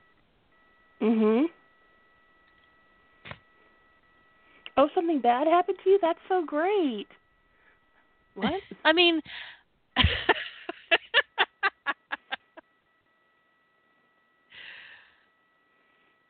Apparently we bunnied Azure. I don't know what we bunnied her with, but she's trying to run away from a plot bunny and calling us bastards, or she's calling her bunny a bastard. I don't know. One of the two. I'll own it either way. I don't care. I'm not sure if she's calling us bunny bastards or just bastards. Because either way, I'm fine with it either way. I don't care. To quote my mother, I don't care. Oh, your house burned down. Now you don't have a nicer. That is exactly what Ron is like. And it's really off-putting. He's petty, and he's jealous, and he's greedy and lazy. And these are all things that I absolutely hate. And to have them rolled into one person, it's just an obscenity. I hate him. It really broke my heart when Fluffy didn't eat him. I'm just saying. That needs to be rectified. because I'm pretty certain his function in life is dog chow. So that's his calling. I always thought that Ron would end up being Peter Pettigrew. That he would be the Peter of their generation. And then when he left them during the hunt, I was like, okay, that's the Peter moment. That's when he's going to turn.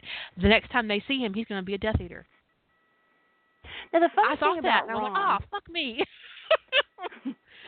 The interesting thing I think about Ron is I call the way we often see Ron characterized. There is some turning, okay?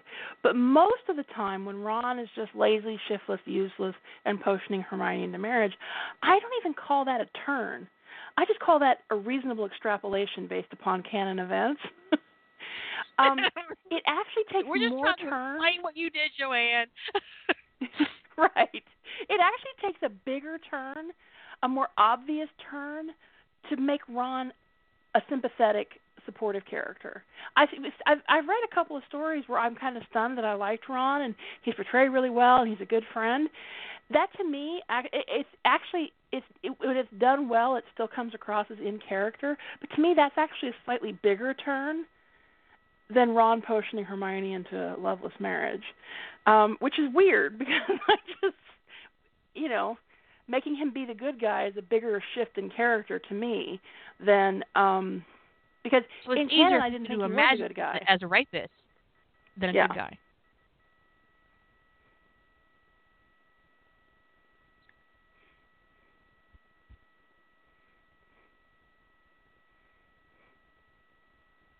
Now there's a common there's a common trope with Ron where he is like paid to be Harry's friend, and all he's into it for is money. Now that's a bigger turn, not an unreasonable turn, but it is a bigger turn than just Ron is shiftless and lazy. Right, but it doesn't. He's not as lazy as we think he is because he's making an effort to be Harry's friend for money. Right.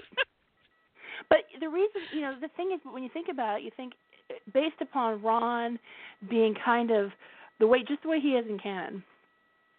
If he's presented with the opportunity for something he felt is lacking, we'll give you a little bit of money, you'll make some money, you just keep an eye on Harry and report what he does.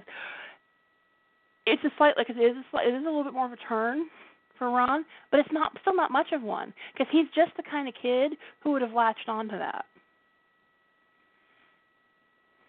If presented with those circumstances, he would have been all over that. I'm writing a story called Pendragon Legacy, and I think it's on EAD, right? It's on Wild Hair. No, Phoenix, that's on Wild Hair. Pendragon's on, it's on. Isn't that one of your excerpts that's on your site? Yeah, it's an excerpt somewhere. It's available somewhere. I'm not sure where it is. I think that someone asked me why I made Jenny the way she is, because there's really no explanation, and that's just genuine character fashion right there, because I don't like her. And I responded, I said, because Jenny's an asshole. And that is 100% the entire reason that she is the way she is in that fic, because I think she's an asshole. And that's it. She's an ambitious little cunt and doesn't care how she gets money as long as she gets it. And that's just... And that is genuine character bashing right there, because I don't give her any kind of underlying... Yes, eventually her mother does latch onto the idea that the diary ruined her, but honestly, it's just because Jenny's a cunt. It's just what it is. It is on my site. Thank you, Jeep.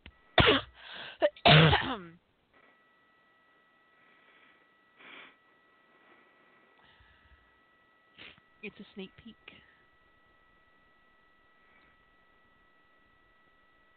And I had a couple of variations on that whole Pendragon theme. I have another one where Merlin comes through time and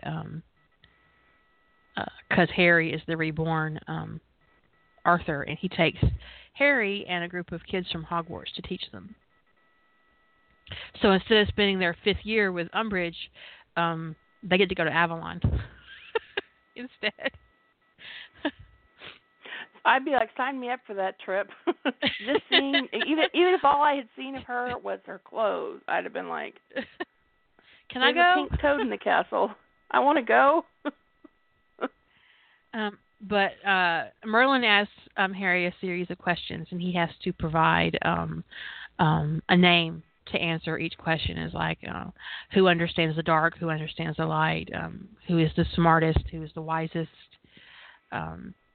And he picks people. He says names in response, who's the most loyal. And those people are chosen to go back with him to Avalon to be with him as he is trained and taught to become a king. And I have it all plotted out, but I haven't written it. And what's really interesting is that I picked Snape as one of the who goes with him.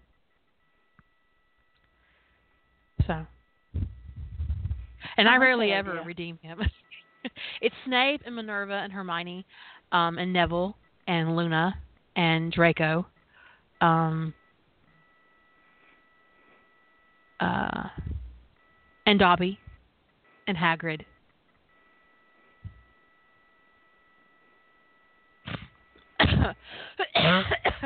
And they take him, and he takes them all with him, and they are in a time bubble.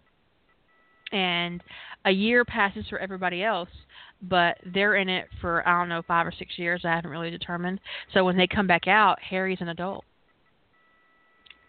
And Dumbledore don't even know what to do with that.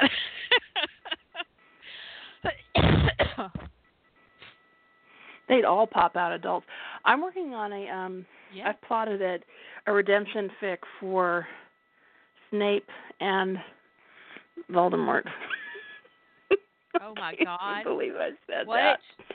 Yeah, I know, right? It's probably, of all the weird ideas I've ever had, it probably ranks up there as the weirdest. I read a really interesting Voldemort redemption one where Lily, as a ghost, influences Harry and Quirrell and Petunia and Sirius. And what she does is that she helps them gather all the Horcruxes and forces Riddle to seek redemption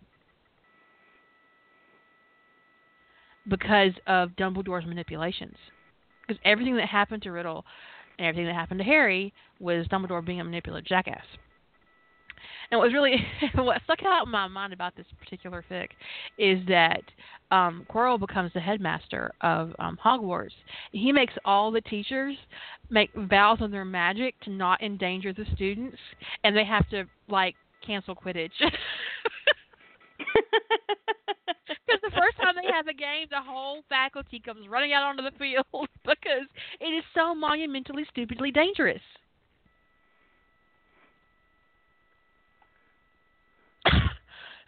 And all the bludgers get destroyed, and it's a mess. If anybody finds that fic, you guys send me the link, because that sounds entertaining. But she makes a deal with Quirrell, and they gather up all his Horcruxes, and he thinks he recognizes what happened to him, and what Dumbledore did to him, and he is remorseful. He is beyond remorseful. And he changes the magical world. And he starts with Hogwarts. Wow. I'm just... okay. I'm doing a complete go back to... the premise of the story is that I'm doing kind of one of those someday there's going to be an apocalypse kind of thing, and the Wizarding World is set up in canon. Huh? Azure knows that fic. It's called Lily's Changes, and Claire just gave you a link. Cool.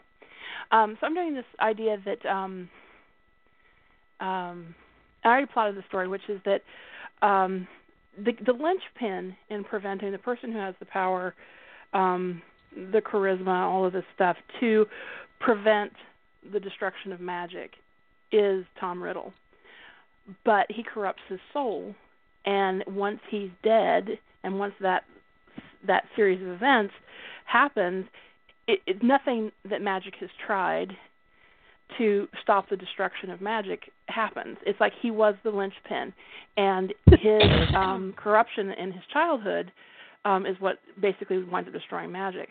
So the world keeps getting reset, and when he goes to the afterlife, his soul is all put. I have a different headcanon about the souls can't actually be destroyed. They're just actually untethered from the objects. But anyway, so every time he goes into the afterlife, his soul is recombined, and he has all of his memories come back to him. And his first thing is this crushing failure that he has once again wandered down the same path of splitting his soul, and he's died at Harry's hand or somebody's hand again. So over and over and over again, this happens for him. And he's getting worse. He's not getting better. Because fundamentally they haven't figured out a way to address the core problem, because I have this magic can't directly, like go and purify his soul kind of thing. So he's the reason he's so afraid of death is actually because what would be the canon Harry Potter events would be one of his later lives.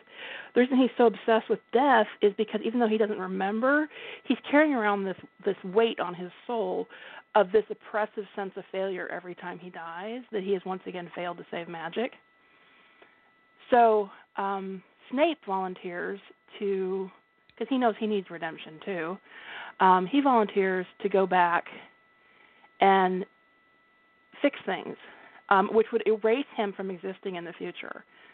And so he goes back, and his idea is to, set Tom Riddle on the right path, give him a better childhood. And it's a redemption fic for both of them because Snape is very calculating about what he plans to do, and he's going to intercept Merope before she has the baby, and he's going to raise Tom Riddle as his son and raise him to be the future leader of the Wizarding World and all that kind of stuff. And the redemption comes in the sense that he has to purge the effects of the being conceived under a love potion from his core in order to help him. So most of this is going to be like a Grindelwald era fic, and it will actually be Voldemort who defeats. He won't be called Voldemort. He'll be Thomas Prince at that point. Will be the defeater of Grindelwald, not Albus Dumbledore, and he will basically take Dumbledore's place in the world going forward. But it's redemption for them both because what they both get out of is Snape is anticipating, calculatingly. Guiding Tom Riddle on the path to saving magic, and he winds up loving his son. And that it's through the bond that they forge as father and son that allows them to fix the future and save magic. So I plotted this whole thing out. It's going to be a monster, probably about 400,000 words. I've tried to figure out how to put it into two novels, but it's not working so far. So I'm figuring out my But anyways, one of my weirder ideas is that I'm going to go redeem Voldemort and Snape. Let's take the two most irredeemable and put them redeeming each other. Well, it's good in two ways because it removes the single temptation in Snape's life that makes redemption pretty much impossible for him, and that's Lily. Yeah. But by the time she's born, realistically, he wouldn't be alive. He won't be. Well, Snape will be, he'll probably actually may still be alive. I've kind of been toying with the idea of Lily because he'll be born like maybe 1890-ish or so. He'll be about 30 years old when 35 years old when Tom Riddle's born. So, he might be alive when he might still be alive when Lily's born, but he has no contact with her. I mean, he's that ship. But she would still be an infant, so she is a temptation. Okay. Yeah, that's Dumbledore was born in 1881, and he's 115 in 1997 when he dies. Yeah. And one of the things that also was contributing to Tom's crazy in the story I'm writing is that I've plotted is that one of the things he's done is in several lives he's killed his soulmate. And he doesn't do it in every life, but he does it in a lot of them. And it's just contributing to his – he doesn't know. He doesn't know that. It's one of the things he doesn't know. But Snape has figured it out. He's figured out who his soulmate is. And that's one of the things that contributes to his completely utter nuttiness in those lives is the lives where he kills his soulmates are the ones where he's the worst. So there's a little bit of a soul magic that's going to come into the whole thing and kind of, you know, fixing the whole soulmate thing.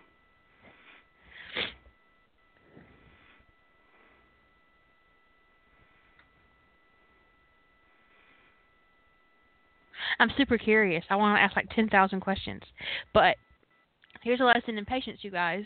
I'm not asking them.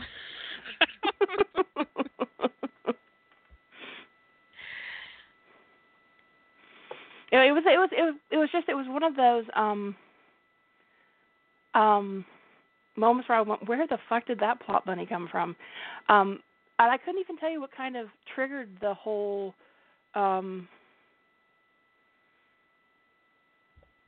where the whole thought process came from. I toyed with the idea of doing a Snape is redeemed fic, and then I thought, yeah, all I need to do is write a Voldemort is redeemed fic, and the next thing I knew, I was like, oh, well, this is going to be odd.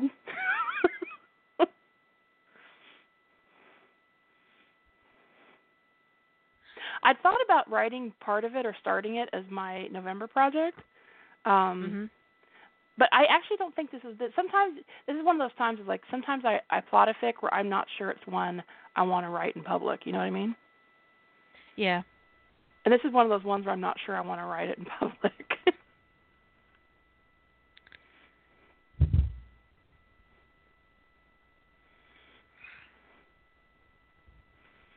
I have no idea what I'm doing for July or November. I thought I had an idea for July, but – I don't. Right now, my leading contender for July is still, but no better idea has presented itself, is the Steve Tony fic around John McGarrett's funeral, so Hawaii Five-0 crossover thing. Yay, that's the mothership, in case you were curious. That is my mothership. It's funny because I think I only have one story actually finished with Steve Tony, which is tragic because I probably got like 10 started, and there's one, at least 10 that are started. And so I feel like I've written a ton of it. Don't you suddenly wish you had access to her Google Drive? Because I do. What do you mean you got 10? I've only seen one. Oh my God. But no, If I have a second mothership outside of John Rodney, it is most definitely Steve Tony. Yeah, it's a great pairing, and so I feel like I've written a lot of it in the last couple of years, but I just haven't finished any of it. So it's kind of like, oh, and I look at my site and I go, I only have one Steve Tony story that's finished. That's really kind of tragic. I've written a couple of shorts. Some of the big shorts were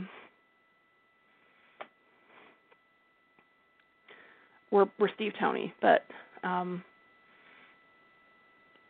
so I guess there's technically more than one on my side. I think there's three. I only have the one. I have two. No, that's not true. I have a big short, and then I have my Sentinel one. I might have more than one big short. I have two that are Tony Steve. One's kind of pre-slash, and one is definitely all up in it. All up in it. All up in it is good. Yeah. So since we got like 5 minutes, should we address the just give a teaser about what is an urban fantasy? You want to? Or we could do a show tomorrow for urban fantasy. We could do a tease now in our urban fantasy discussion show tomorrow. Although really, honestly... We probably need to discuss July because I'm getting nowhere fast. July. I will be at Guardians of the Galaxy tomorrow night, all life having and stuff. But Lady Holder better be done having a life tomorrow. For fuck's sake.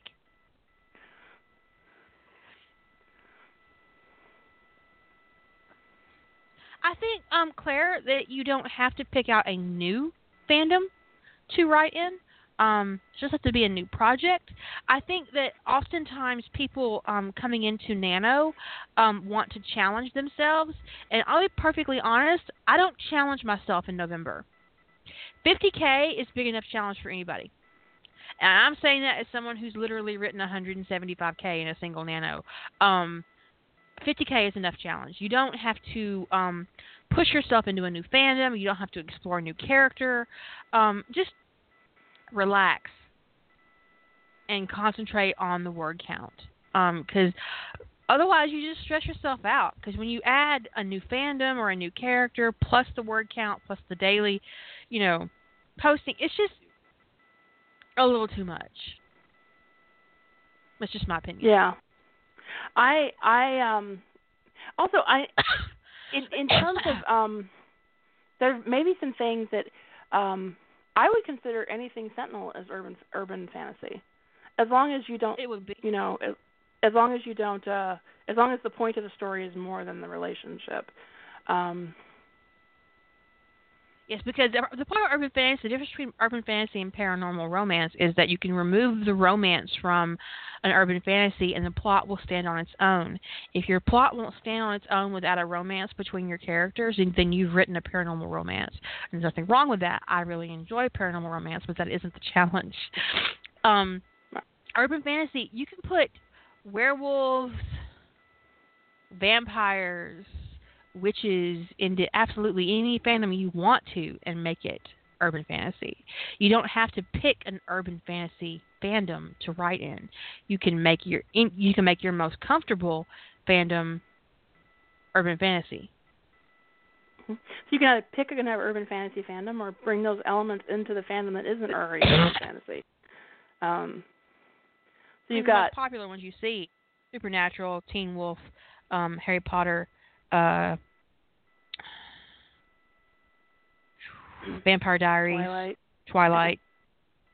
The Sentinel, which is a YA, but it can go urban fantasy if you do it right. I would even put Almost Human. I would even put Almost Human more in urban fantasy than I would science fiction. Yeah, some of the sci-fi stuff definitely skirts the line. Yeah. Right. Because when you get into that whole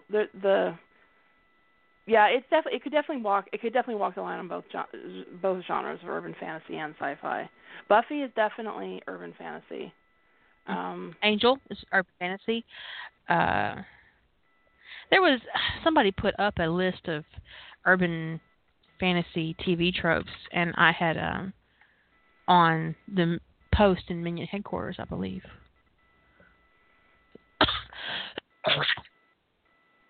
We're down to 90 seconds, but I'm going to go find this link for you guys and stick it in the chat room. And we can do a whole little, it's not in Minion Headquarters, we can do a whole podcast on this if you guys would like and discuss it if you have questions. Because it doesn't have to be a big, and that's one thing we can talk about is the degree of urban fantasy. It doesn't have to be a big overarching, you know, Anita Blake kind of vampires and werewolves walk among us kind of thing. It can be something more subtle, like, you know, the Sentinel is actually a very subtle urban fantasy. So there's a lot of different ways you could go with it to find something you can work with. Okay, we're down to 30 seconds. But we'll do another podcast tomorrow and talk about this. And so if you guys have questions, I'll set up a thread on the forum, and you can ask them, and we'll try to talk about them tomorrow. I'll catch you later. Say good night, Jilly. Good night. Shut up and sit down.